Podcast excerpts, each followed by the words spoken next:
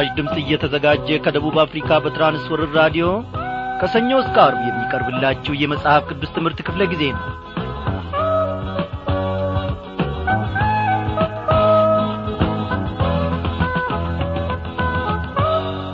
እንደምናመሻችሁ በጌታ የተወደዳችሁ ክብራን አድማጮቻችን እግዚአብሔር አምላካችን ዛሬ ረድቶን እነሆ የአንደኛ ጴጥሮስ መልእክት ጥናታችንን ጨርሰን ዛሬ ደግሞ የትንቢት አሞጽ መጽሐፍ ጥናታችንን እንቀጥላለን ማለት ነው።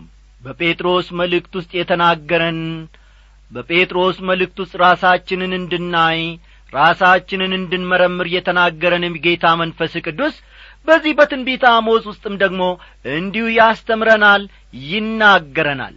እግዚአብሔር ወዳጆቼ ምን ይሳነዋል?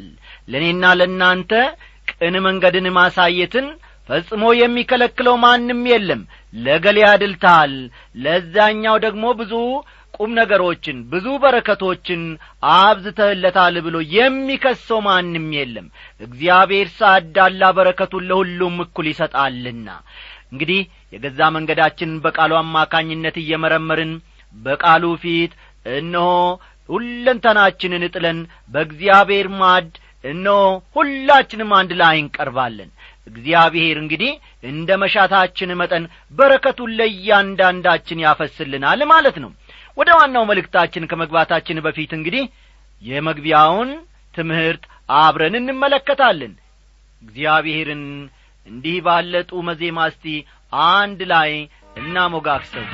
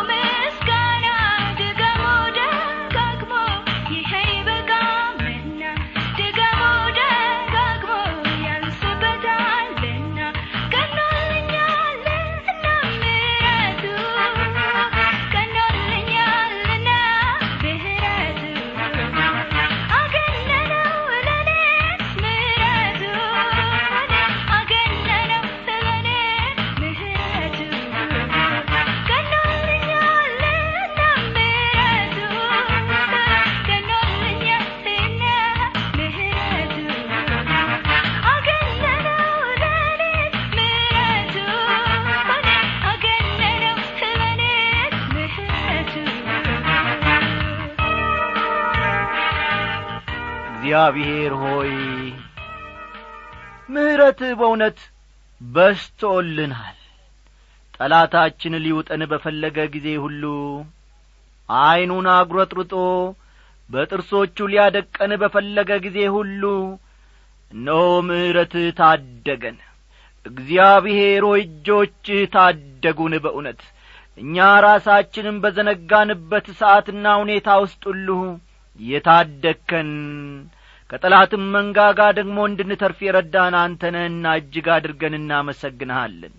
የተዋረዱትን ልጆችን እግዚአብሔር አምላኬ ሆይ ለመታደግ ልጅን ኢየሱስ ክርስቶስን ወደ እኛ ላክ። እነሆ አምላኬ ሆይ በዚህ ስም ብሩክ በሆነው ዘላለማዊ በሆነው በልጅ በጌታ በኢየሱስ ክርስቶስ ስም ታምነን ዛሬ ደግሞ ስምህን እንጠራለን። እግዚአብሔር ሆይ ያልታደሉት በጨለማ ውስጥ የሚኖሩቱ እግዚአብሔር ሆይ ስምህን የማያውቁቱ ነፍሳቸውን ለዚህ ዓለም በረከት ሽጠው ለዚህ ዓለም ጊዜያዊ በረከት ሽጠው እነሆ ጌታዬ ሆይ ላይና ታች ይዳክራሉ። እኛ ግን ባንተ አርፈናል ተደላድለናል። ጌታ ኢየሱስ ክርስቶስ ተባረክ። ከሚባዝኑቱ ከሚጨነቁቱ ስለ ነገ እያሰቡ ከሚደምሩትና ከሚቀንሱቱ ስላላደረግከን እነሆ ተስፋችንን በአንተ ላይ እንድናደርግ ደግሞ ስላደረግከን እግዚአብሔር ሆይ ስምህን ለዘላለም እናመሰግናለን። አቤቱ አምላኬ ሆይ ጽድቅና ዘላለማዊ የሆነችውን መንገድህን እንድናውቅ ደግሞ ዛሬ ልባችንን ሁለመናችንን አዘጋጅተን በፊት ቀርበናልና ባርከን ባርከን ጌታ ኢየሱስ ክርስቶስ። እንደ ማርያም በእግሮች ስር ነን ዛሬ። እነሆ እግዚአብሔር አምላኬ ሆይ ተናገረን። የሚያስፈልገንን አንተ ታውቃለህ። እግዚአብሔር አምላኬ ሆይ ይሄ ጐደለ ነገ ተመለሱ አትለንም። ቀጠሮ ደግሞ ለዛሬ ሳምንትና ለዛሬ ወር እያልክ የሚያስፈልገውን ሁሉ በሰዓቱ ለባሪያዎችህ ደግሞ መስጠትን ታውቅበታል ዛሬም ደግሞ በዚህች ምሽት እኛ ሁላችን ልባችንን አፍስሰን እንደ ማርያም በእግሮች ስር ጌታ ሆይ የዘላለሙን ስንቃችንን ደግሞ እንድትለግስልን እንድትባርከን እንለምንሃለን። ይህንን የትንቢት አሞጽን መጽሐፍ ስናጠና እግዚአብሔር አምላኬ ሆይ ያልተገለጠልን እንቆቅልሽ የሆነብን ጥያቄ የፈጠረብንን ነገር ሁሉ በአስተማሪው በመንፈስ ቅዱስ አማካኝነት ቋጠሮአችንን ሁሉ እንድትፈታልን እንለምንሃለን እግዚአብሔር ሆይ ድካማችንን ስለ ረሳ እነሆ ብርታትህ ደግሞ በድካማችን ሁሉ ስለሚገለጥ እጅግ አድርገን እናመሰግንሃለን። ጌታ ሆይ ጸሎታችን መቅደስህን ጥሳ ስለ ገባች እጅግ አድርገን አሁንም እናመሰግንሃለን። ባከበርከው በአንድ ልጅ በጌታችን በመድኃኒታችን በኢየሱስ ክርስቶስ ያው ስም አሜን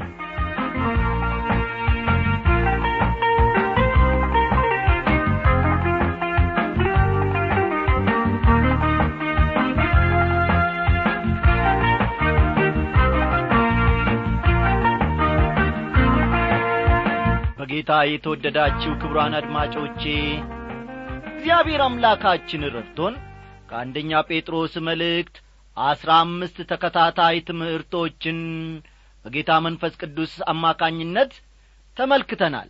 በዚህኛውም የትንቢት አሞጽ መጽሐፍ ውስጥ እንግዲህ አስራ ስድስት ተከታታይ ትምህርቶችን ጌታ በረዳን መጠን አብረን እንመለከታለን።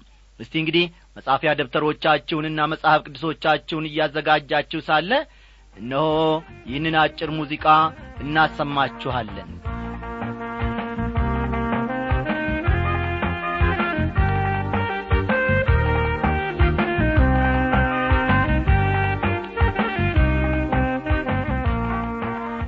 ትንቢቱ የተጻፈበት ዘመን አሁን ቀደም አድርገን በመመልከት አብይ ሐሳቡንም የትንቢቱንም ጸሐፊ ተራ በተራ እንመለከታለን። አሞጽ ሲያገለግለን የነበረው ዳግማዊ ኢዮሮብአም ፈጠን ፈጠን በሉ። ዳግማዊ ኢዮሮብአም በእስራኤል ንጉሥ ኦዚያን ደግሞ በይሁዳ ነግሶ በነበረበት ዘመን ነበር አሞጽ ሲያገለግለን የነበረው ዳግማዊ ዮሮብአም በእስራኤል። ዳግማዊ ዮሮብአም በእስራኤል። ንጉሥ ኦዚያን ደግሞ በይሁዳ ነግሰው በነበረበት ዘመን ውስጥ ነበር። በሰሜናዊ የእስራኤል መንግሥት ሲያገለግሉ ከነበሩ ከዮናስና ከሆሴዕ ጋር እንዲሁም በደቡባዊው የይሁዳ መንግሥት ሲያገለግሉ ከነበሩት ከኢሳይያስና ከሚኪያስ ጋር በአንድ ዘመን የኖረ ነቢይ ነበር። አሞጽ ማለቴ ነው። የትንቢቱ አብይ ሐሳብን ደግሞ አብረን እንመልከት። እግዚአብሔር የፍጥረት ዓለም ሁሉ ባለቤት እንደሆነና መንግሥታትም በእርሱ ፊት ተጠያቂ መሆናቸውን አሞጽ አጠንክሮ ይናገራል። ልብ በሉ እግዚአብሔር የፍጥረት ዓለም ሁሉ ባለቤት እንደሆነና የፍጥረት ዓለም ሁሉ ባለቤት እንደሆነና ፈጠን ፈጠን በሉ። መንግስታትም መንግስታትም በእርሱ ፊት ተጠያቂ መሆናቸውን መንግስታትም በእርሱ ፊት ተጠያቂ መሆናቸውን አሞጽ አጠንክሮ ወይም አበክሮ ይናገራል አንድ መንግሥት ወይም ሕዝብ በበራለት ብርሃን መሠረት እንዲኖር ይጠበቅበታል። ለግለሰብም ሆነ ለሕዝብ ነቢዩ የመጨረሻ መለኪያ ሚዛን አድርጎ ያቀረበው በአሞጽ ምዕራፍ ሦስት ቁጥር ሦስት በአሞጽ ምዕራፍ ሦስት ቁጥር ሦስት ያለውን በውኑ ሁለት ሰዎች ሳይስማሙ በአንድነት ይሄዳሉን? የሚለውን ነው ሁሉም ነገር ሞልቶና ተትረፍርፎ በነበረበት ዘመን አሞጽ ስለሚመጣው ፍርድ አስጠነቀቀ። ልብ በሉ ወዳጆቼ ሁሉም ነገር ሞልቶና ተትረፍርፎ በነበረበት ዘመን አሞጽ ስለሚመጣው ፍርድ ማስጠንቀቂያን ሰጠ። ፈጠን ፈጠን በሉ። ስለሚመጣው ፍርድ ማስጠንቀቂያን ሰጠ በርኩሰትና በአመፅ የሚኖሩ በርኩሰትና በአመፅ የሚኖሩ ባለጠጋ ሕዝብ ላይ ባለጠጋ ሕዝብ ላይ እግዚአብሔር እንደሚፈርድም ተናግሯል። በርኩሰትና በአመፅ የሚኖሩ ባለጠጋ ሕዝብ ላይ እግዚአብሔር እንደሚፈርድ አሞጽ ተናግሯል የትንቢቱን ጸሐፊ በተመለከተ ደግሞ አንዳንድ ነጥቦችን አብረን እንመልከት። አሞጽ ከተሜዎችን ያገለገለ ከተሜዎችን ያገለገለ ከገጠር የመጣ የእግዚአብሔር ነቢይ ነበር ማለት ይቻላል። አሞጽ ከተሜዎችን ያገለገለ ከገጠር የተገኘ ወይም የመጣ የእግዚአብሔር ነቢይ ነበር ማለት ይቻላል። የእግዚአብሔር ነቢይ ነበር ማለትም ይቻላል። ስለ አሞጽ ባወቅንና በተረዳን መጠን በጣም እንወደዋለን። ትንቢቱንም በተሻለ ሁኔታ መረዳት እንችላለን። ስለዚህም ቀረብ ብለን ብናውቀው ብዙ እንደምንጠቀም አስባለሁ። የተወለደው አሞጽ የተወለደው በደቡባዊው የይሁዳ መንግሥት ቢሆንም በደቡባዊው የይሁዳ መንግሥት ቢሆንም ያገለገለው በሰሜናዊው የእስራኤል መንግሥት ነበር። ያገለገለው በሰሜናዊው የእስራኤል መንግሥት ነበር። መልእክቱን ያቀረበው የንጉሡ ማምለኪያ ቤት በነበረበት መልእክቱን ያቀረበው የንጉሡ ማምለኪያ ቤት በነበረበት በቤቴል ውስጥ ነበር። በቤቴል ውስጥ ነበር። አሞጽ በፍጹም ከማይታሰብ ስፍራ መምጣቱና በአካባቢው ስላሉ አገሮችም ፍርድ መናገሩ ያልተለመደና ሰሚዎችንም ግራ ሊያጋባ የሚችል ነገር ነበር። መልእክቱ ያነጣጠረው በዚያ ዘመን ላይ ብቻ ሳይሆን የወደፊቱንም ባካተተ ሁኔታ ላይ ነበር ፈጠን ፈጠን በሉ። መልእክቱ ያነጣጠረው ወይም ያተኰረው በዚያ ዘመን ላይ ብቻ ሳይሆን የወደፊቱንም ባካተተ ሁኔታ ላይ ነበር። ሕይወትንም በተመለከተ ዓለም አቀፍ እይታ የነበረው ሰው ነው። ከዚህም በላይ እግዚአብሔር ለሰው ልጅ ስላለው ዕቅድ አሞጽ ከፍተኛ ግምት ሰጥቶ ይናገራል። እንግዲህ እነዚህ ሁሉ በአንድነት ተደማምረው አሞጽን የተለየ ሰው ያደርጉታል ማለት ነው። አሞጽ ምዕራፍ አንድ ቁጥር አንድ አሞጽ ምዕራፍ አንድ ቁጥር አንድ በቴቁሄ ከላም ጠባቂዎች መካከል የነበረ አሞጽ በይሁዳ ንጉሥ በኦዚያን ዘመን በእስራኤልም ንጉሥ በዮአስ ልጅ በኢዮሮብአም ዘመን የምድር መናወጥ ከሆነበቱ ከሁለት ዓመት በፊት ስለ እስራኤል ያየው ቃል ይህ ነው ይላል። በደንብ ተመልከቱ። ተቁሄ አሞጽ የተወለደበትና ያደገባት መንደር ናት። ልብ በሉ። ተቁሄ አሞጽ የተወለደባትና ያደገባት መንደር ናት። ነቢዩ ሚኪያስ አንቺ ቤተልሔም ኤፍራታ ሆይ አንቺ በይሁዳ አእላፋት መካከል ትሆኚ ዘንድ ታናሽ ነሽ። ከአንቺ ግን አወጣጡ ከቀድሞ ጀምሮ ከዘላለም የሆነ በእስራኤልም ላይ ገዢ የሚሆን ይወጣልኛል በማለት የተናገረለት ቤተልሔም የምትገኘው ከኢየሩሳሌም በስተ ደቡብ ስድስት ማይሎች ርቃ ነበር። ይህንም በተመለከተ ሚኪያስ ምዕራፍ አምስት ቁጥር ሁለትን ይመለከቷል። ሚኪያስ አምስት ቁጥር ሁለትን ተመልከቱ። ቤተልሔም ዝነኛ ስፍራ ሆናለች። ከቤተልሔም ስድስት ማይሎች ርቃ የምትገኘው ተቁሄ ግን ይህን ያህል የታወቀች አይደለችም። አይገርምምን? ተመልከቱ። ቤተልሔም ብዙ ጊዜ ደጋግመን እንዳነበብ ነው ዝነኛ ስፍራ ሆናለች። ከቤተልሔም ደግሞ ስድስት ማይሎች ብቻ ርቃ የምትገኘው ተቁሄ ግን ይህን ያክል የታወቀችም አይደለችም። በጣም የሚገርመው ደግሞ አሞጽ የሚለው ስም በሌላ የብሉይ ኪዳን መጻሕፍት አንድ ጊዜ እንኳ ለመጠቀሱ ነው። ሉቃስ በሚያቀርበው በማርያም ትውልድ ሐረግ ዝርዝር ውስጥ አሞጽ የሚል ስም መጠቀሱ ይታወቃል። ሆኖም ከዚህኛው አሁን ከምንመለከተው አሞጽ ጋር ምንም ግንኙነት የለውም። በዚያ በሉቃስ መጽሐፍ ውስጥ የተጠቀሰው ስም ማለት ነው። ዳዊት ከንጉሥ ሳኦል በኰበለለበት ጊዜ ዳዊት ከንጉሥ ሳኦል በኰበለለበት ጊዜ በቀጥታ ወደዚህች ትንሽ መንደር እንደ ሄደ ይታወቃል። ስለሆነም ይህችን መንደር በሚገባ ያውቃት ነበር። ከዚህ በተረፈ ግን ይህን ያክል ግምት የሚሰጣትም አልነበረችም ይቺ መንደር። ተቁዬ ሙት ባሕር ያለበት አስፈሪ ምድረ በዳ ፊት ለፊት ባለው ተረተር አካባቢ ነበር የምትገኘው። ተቁሄን ለየት ያለች ስፍራ የሚያደርጋት ነገር ቢኖር አሞጽ የተወለደባት መሆኗ ብቻ ነው። ልብ በሉልኝ።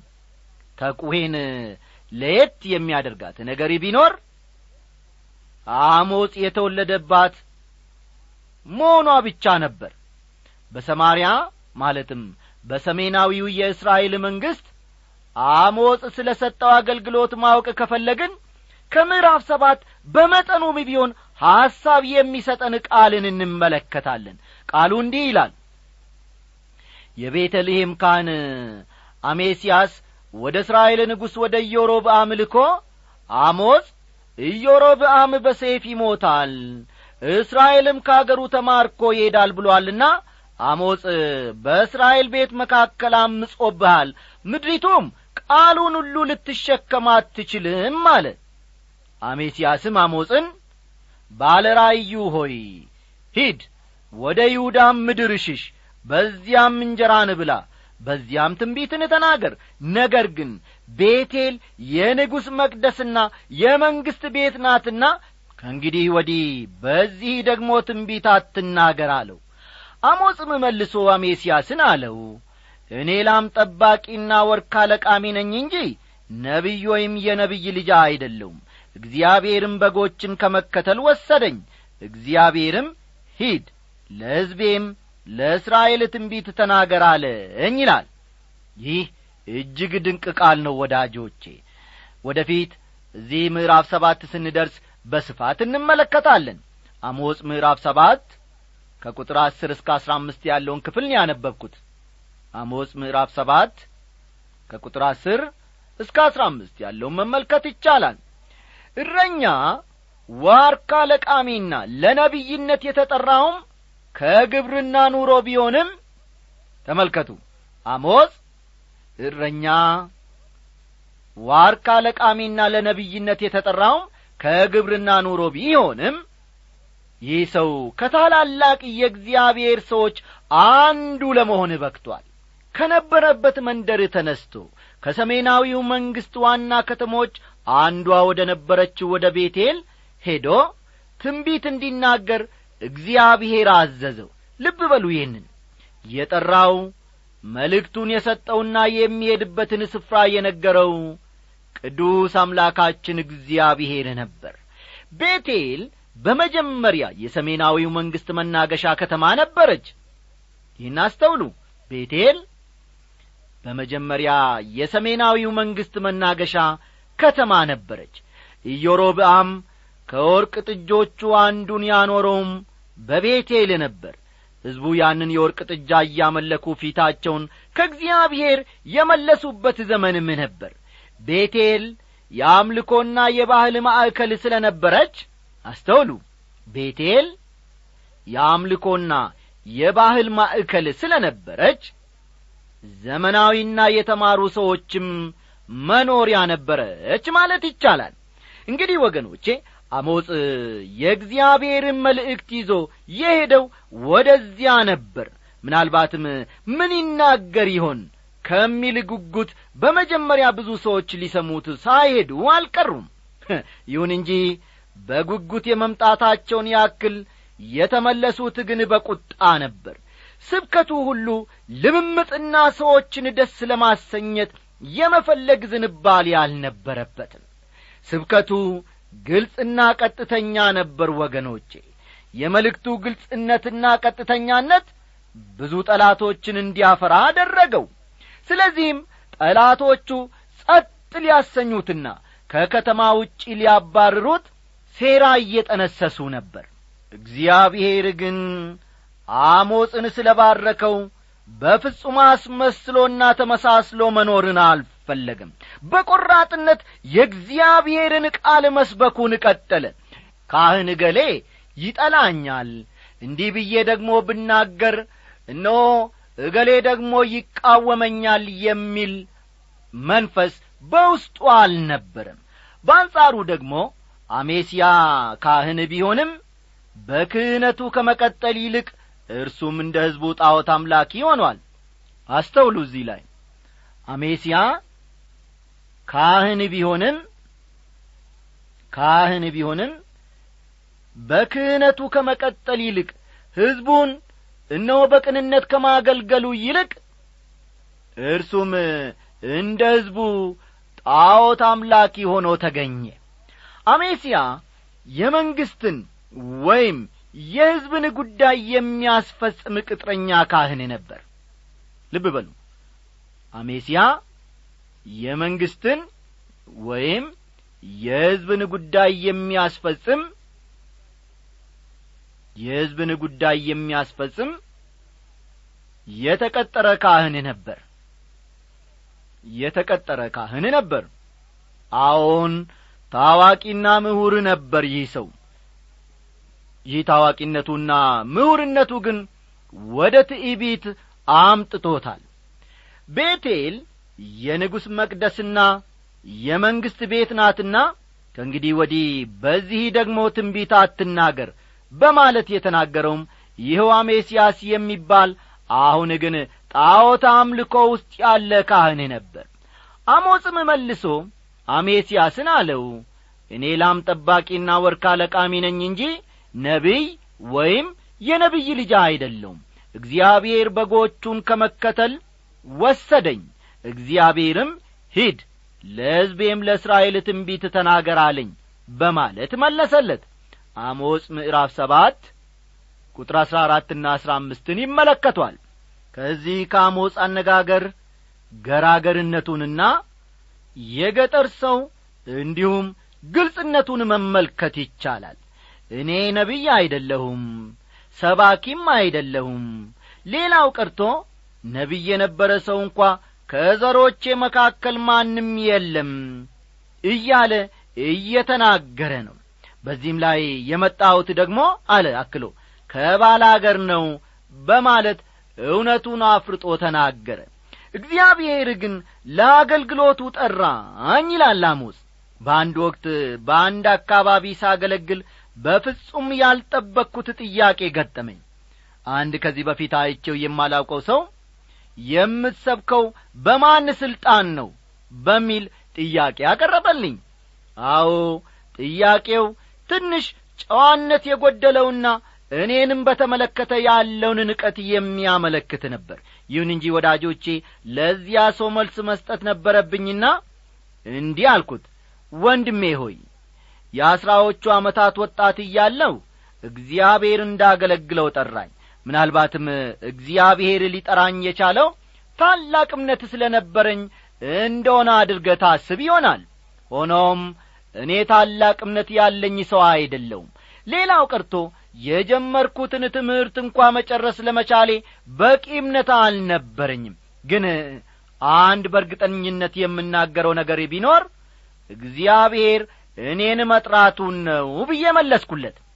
አሞጽ ወዳጆቼ የእግዚአብሔርን መልእክት ያቀረበ የእግዚአብሔር ሰው ነበር። በዚያ ዘመን የነበሩ እስራኤላውያን ላይ ላዩን ሲታዩ ሃይማኖተኞች ይመስላሉ።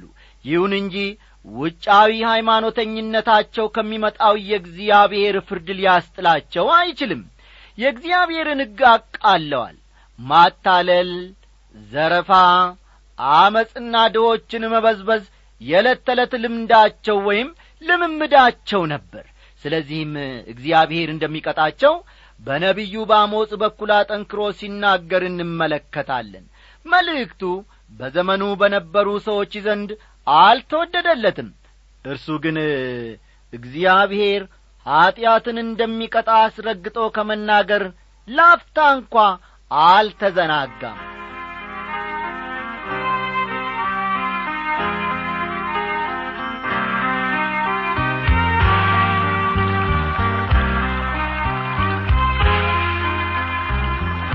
አድማጮቼ በዚህ በትንቢት አሞጽ መግቢያ ውስጥ እግዚአብሔር ድንቅ የሆነ ነገር ተናግሮናል። እስቲ በቤታችሁ በውጪ በመስሪያ ቤት በምትሰሩበት በተሰማራችሁበት የሥራ መስክ ሁሉ ተማሪዎችን ብትሆኑ እግዚአብሔር ኀጢአትን እንደማይወድ ደፍራችሁ የምትናገሩ ስንቶቻችሁ ናችሁ? አይ ጓደኛዬ ይጠላኛል ወይም ጓደኛዬ ትጠላኛለች በማለት ኀጢአትን አድበስብሳችሁ ታልፋላችሁን?